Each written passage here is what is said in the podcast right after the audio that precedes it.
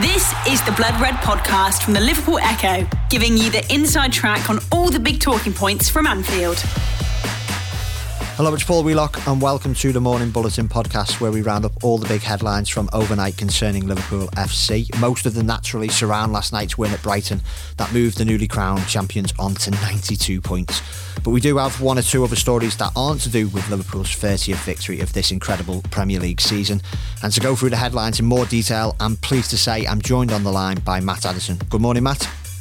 Morning, mate. It was a really good game last night, wasn't it? It's uh, one of those that suppose it was in stark contrast to, to, to the weekend's game. It was exciting and, and, both teams having a bit of a go. So it was, uh, yeah, a nice one to, to, sort of dip into this morning, I think.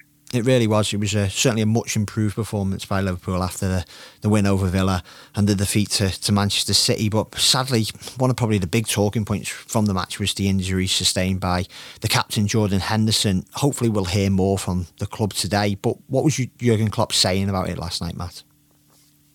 Yeah, um, it doesn't sound too good at all, does it? That uh, knee injury. I think it was the, the clash with Yves Bissouma halfway through the, the second half, and obviously he came off. Um, but yeah, Jurgen Klopp basically said it, it doesn't look too good. It's, it's not one of those that, you know, in his words, it, it's not nothing. I think was was the phrase that he used. And I suppose we we don't know for sure yet. You've got to wait and, and see what the scan says.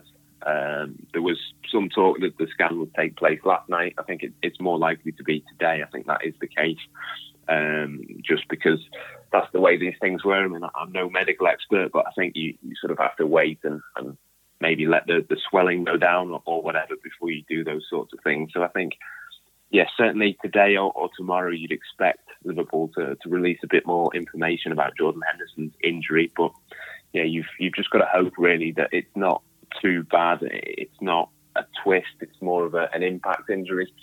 But yeah, until we get that scan back, there's there's no real way of knowing. To be honest, it's it's one of those where as soon as it happened, he was he was taken off the pitch. No risks were taken. But yeah, it would be massive shame I think for, for Jordan Henderson, who's played such a big part in in this season, to miss the last few matches, to miss uh, the games, in, well, in particular the, the Chelsea game where he'll lift the Premier League trophy. It was you know, a big shame for, for him to miss out. But yeah, we, we wait and, and we can only hope that it's not too bad. But until that scan comes back and, and the results are released, you know, we, we just don't know at this stage completely echo those thoughts. Fingers crossed for Jordan Henderson, and you can watch what Jurgen Klopp had to say about in full on the Blood Red YouTube channel. His uh, post-match press conference is there for you to to see. But it was in another interview, Matt. I think it might have been with Sky. This one, uh, when he was asked about Neco Williams, who obviously was making his first Premier League start for for the club, but it was a start that lasted just 45 minutes, and he's, he's explained why. Yeah, it was uh, purely the, the, yellow card. Jurgen Klopp said that was the only reason that, that Neco Williams came off at half time.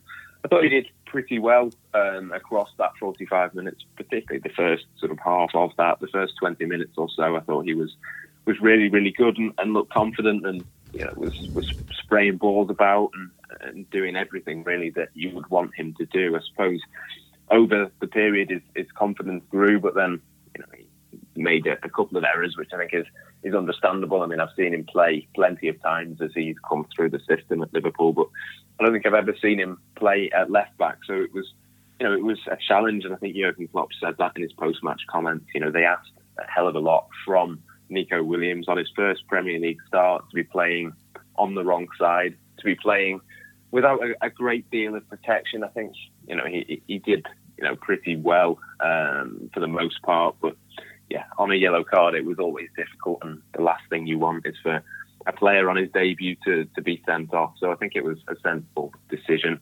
It was a good decision as well in that Andy Robertson came on and, and looked much better than what he's been of late. So that was promising too. So yeah, I think look for, for Neco Williams, the fact that Jurgen Klopp asked him to do that on his first Premier League start, you know, to, to play on the wrong side, just shows really how highly rated he is. And I think you know from next season, Liverpool are going to see a lot, lot more of him. I think he is essentially Liverpool's transfer solution. I'd be surprised if you know that wasn't the plan all along. To be honest, for him to, to play left back and right back next season, I think he's perfectly capable of doing that. I think obviously Liverpool have, have, got other left back options coming through the system. You think of Yasser Larouci, Adam Lewis. I don't think either of those are, are quite ready at, at, this stage for you know regular Premier League football. Whereas Neco Williams very much is, and I think it was in his pre-match press conference going into last night's match, Jurgen Klopp said, you know, Neco Williams is is almost fortunate in a way that uh, you know he plays in a position being you know uh, at, at fullback where Liverpool have a sort of slot available, and maybe someone like Curtis Jones or, or Harvey Elliott, where there's you know better depth in the, the Liverpool team in, in those forward areas and, and in midfield. And maybe he's been slightly fortunate in that you know he plays in a position that, that Liverpool do need filling. But of course, alongside that, you have to, to be in not just in the position to take advantage, but then to actually come into the team and, and perform as Neco Williams has is, is not easy.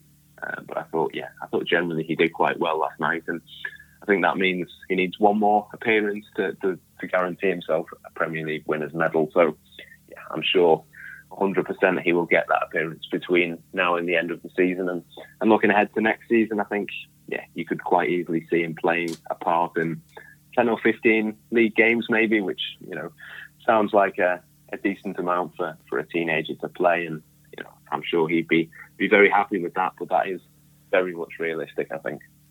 Another story that was picked up from TV, which you can now read on the Liverpool Echo's website, concerns Mohamed Salah. Salah, score, of course, scored two goals in the win last night, and it's really boosted his chances of winning the Golden Boot for the third season running. But one Liverpool legend, Matt, wasn't particularly happy with the striker. No, uh, interesting comments actually from Graham Souness, and I can kind of see where he's coming from. He says Mohamed Salah, you know, quite often is, is selfish, but this was another level of selfishness in terms of, you know, at the end of that match, he, he just didn't want to, to pass at all. He was shooting at every opportunity, and I suppose, you know, with him being on a hat trick, with the, the Golden Boot race being the way that he is, I think he's three goals now behind Jamie Vardy. Know, it's one of those things where I don't personally have a, a big problem with it, but I can understand why you know somebody else might. Um, I think you know Graham Souness was was very critical of him. For me, it's not that bad. Liverpool have already won the league. They've already pretty much won that game at, at the time when Salah was shooting at every opportunity. I think you know if it had been one all or, or something like that, maybe he would have behaved slightly differently.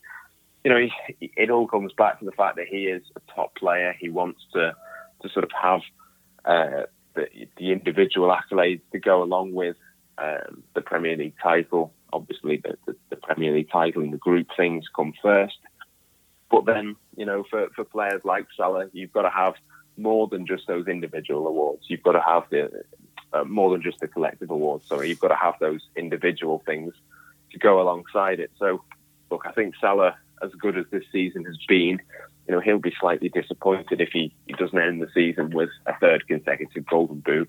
And for me, you know, I can understand why some people might take that as a negative thing, but for me, it just shows how good he is and, and how determined he is to get better. And I, don't think we should lose sight of the fact that he's got an incredible goal scoring record for a reason, and that is because he does tend to shoot whenever he gets the opportunity. So, yeah, slightly critical from Graham Souness, but I think you've got to put that into the context of the, the season and, and the context of the game as well. The game was done, and, and Salah, I think, quite understandably for me, was just desperate to, to add more goals. The Blood Red Podcast from the Liverpool Echo now to uh, another former Liverpool player, not quite as decorated, certainly not as uh, Graham Souness, but he's been having his say on those reports linking Thiago Alcantara with a move to Liverpool. Uh, Christian Ziege, it is. Uh, he played for Liverpool for a single season at the turn of the century after starting his career at Bayern Munich, where, of course, Thiago is currently playing his football. And Matt, what's uh, Ziege been saying? I think I called him Ziege then. It's definitely Ziege. What's he been saying? Yeah, it's uh, had its say on, on a few different transfers. The Thiago one being one. He says essentially that Thiago wouldn't be suited to the Premier League. So again, it's not comments that I personally agree with. Um, you can sort of see where he's coming from in terms of he's not the most robust midfielder. He's not maybe got the best injury record, and sort of Ziege says that it's not necessarily a signing that would make huge sense for Liverpool. You know, we, we do have to reiterate at this point, I think that Liverpool are highly unlikely to sign Thiago this summer. It's not one that we understand is, is likely to take place. But for me, you know, Thiago is, is one of the best midfielders in the world, and, and even if you think he's not quite perfectly suited to Liverpool, you know, he's still a brilliant, brilliant player, and, and is somebody who would improve any team in the world, really, and you've got to include Liverpool in that. But yeah, um, Ziege says it, it's not one that should take place. I'm not sure too many Liverpool fans will agree, to be honest, but he also says that he was surprised that, that Liverpool didn't push harder for Timo Werner and he says that, that Kai Havertz should stay at Bayer Leverkusen for one more season. So, yeah, I, I suppose there's not too many sort of shocks in there. Um, the, the Werner stuff, I think Liverpool fans will pretty much agree with the fact that you know he quite clearly would have uh, liked a move to Liverpool. The fact that Divock Origi and, and various backup players for Liverpool haven't quite been doing it of late. Uh, I think Liverpool fans will agree there. Kai Havertz, it seems that the Liverpool links have, have, died down a little bit. It looks like he may well end up at Chelsea. Yeah, Thiago, I think, is the, the, the one really that of those three comments that, that Ziege has made, I think Liverpool fans would be incredibly desperate to, to see Thiago in a Liverpool shirt this summer. And I think, despite what Ziege says, that is understandable. I'm with you. He's an absolutely fabulous footballer, uh, Thiago, and I, I, do think he would be an asset for Liverpool if the, the club's chance uh, stance was to change. But if you say we're all speculation here, because as you say, the the our belief and our understanding is that it's not going to be happening at the moment. But even if he was to join Liverpool, surely his progress would be slightly blocked by uh, Naby Keita if he can continue playing the way he is. He's been really impressive since the restart. And, and Jurgen Klopp was certainly pleased with him when he was asked about the midfielder in his uh, press conference last night, Matt. Yeah, Klopp says quite rightly that, that Keita is getting better game by game. And, and when he's fit, everything is good. And, and he plays exactly how Liverpool play. And I thought we saw that last night. I think he, you know, he, he essentially created um, both of, of the first two goals by winning the ball back in, in high areas. And that's exactly what we've seen him do for, for Leipzig in the past. It's that sort of all action, brilliant on the ball, but brilliant off the ball, and really intelligent and tactically intelligent as well, which I think is, is hugely important for a Liverpool team. I think Jurgen Klopp was was really happy with the way that he pressed, and Liverpool don't really play with a playmaker, but they're, pressing and, and, that high intensity game which Keita has, has got pretty much last night down to a T is, is their playmaker. If you can win the ball back within the opponent's, um, you know, last third before their goal, that, that obviously increases the chances of, of, you scoring, and that's what we saw last night. Obviously, Salah and, and, Henderson with two brilliant finishes, but they don't come about unless Naby Keita is on the pitch. So, but my personal thoughts on on Keita pretty much echo Jurgen Klopp's, and it's quite simple for me. I think you know, you, you take Fabinho out because he's the number six, but you look at the, the rest of Liverpool's midfielders, and Naby Keita for me is, is the most talented and most gifted of those players. And you know, when he's fit and when he's confident, he's in Liverpool's best eleven.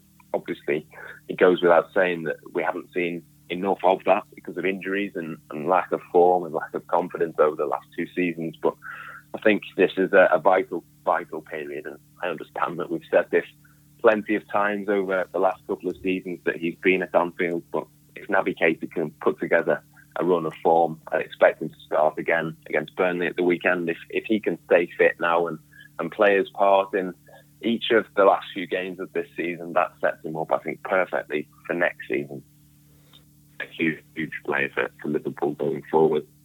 Yeah, let's let's see what happens. You don't want to put too much pressure on him and, and overanalyze it, but yeah, the, the bottom line is he's a brilliant player, and, and for me, if he's fit, he should play every every single week for Liverpool just to our final story, and it's uh, about a player who will be uh, looking to make an impression next season at Liverpool, Rhian Brewster.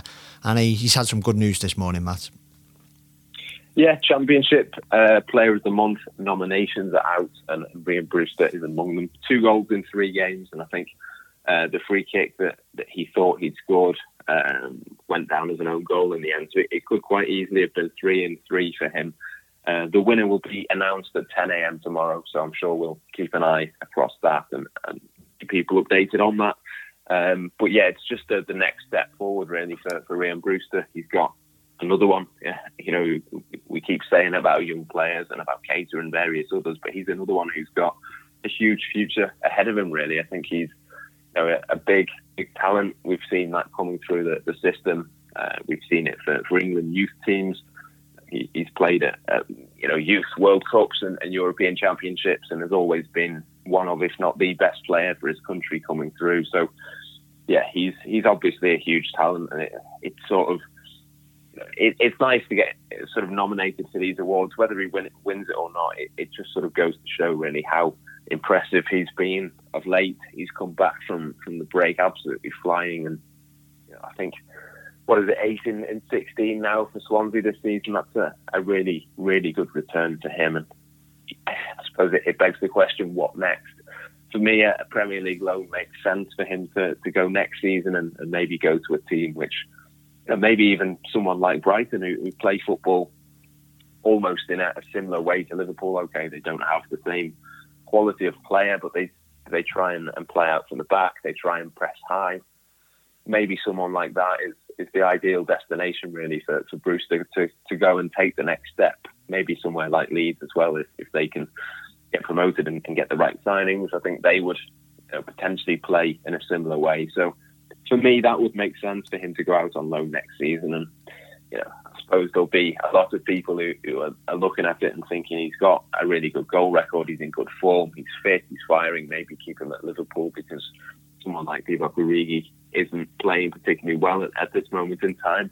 I understand that, but I think for, for me, you know, Rhian Brewster isn't someone who's going to want to, to sit still and, and stay as he is. I think he's going to want to, to continue to, to play football regularly. And I suppose when you've got Roberto Firmino, you've got Takumi Minamino, who I think is, is going to get better and better for Liverpool too. For me, at this moment in time, he, he's still only 20. It makes sense for me now to, you know, following up from a, a championship loan to then have a Premier League loan, and then maybe you know next summer to then have that conversation about where he fits into to, to the Liverpool team. But uh, yeah, certainly it's promising. Um, fingers crossed he can can win that award and I'm sure that will boost his confidence even more. But given his, his scoring record, I'm sure that doesn't need to, to be improved anymore. And fingers crossed he can, can stay fit and can score a few more between now and, and the end of the season. Most definitely. Thanks, Matt, as always, mate. And thanks, as always, for listening. That's all your headlines for the latest edition of the Morning Bulletin podcast. Have a great day, and we'll be back later on with the Liverpool.com podcast. And also, just to make you aware, from 12 pm UK time today, please do check out the first part of our exclusive interview with Liverpool legend Jamie Carragher on the Blood Red YouTube channel. But until then, bye for now. You've been listening to the Blood Red podcast from the Liverpool Echo.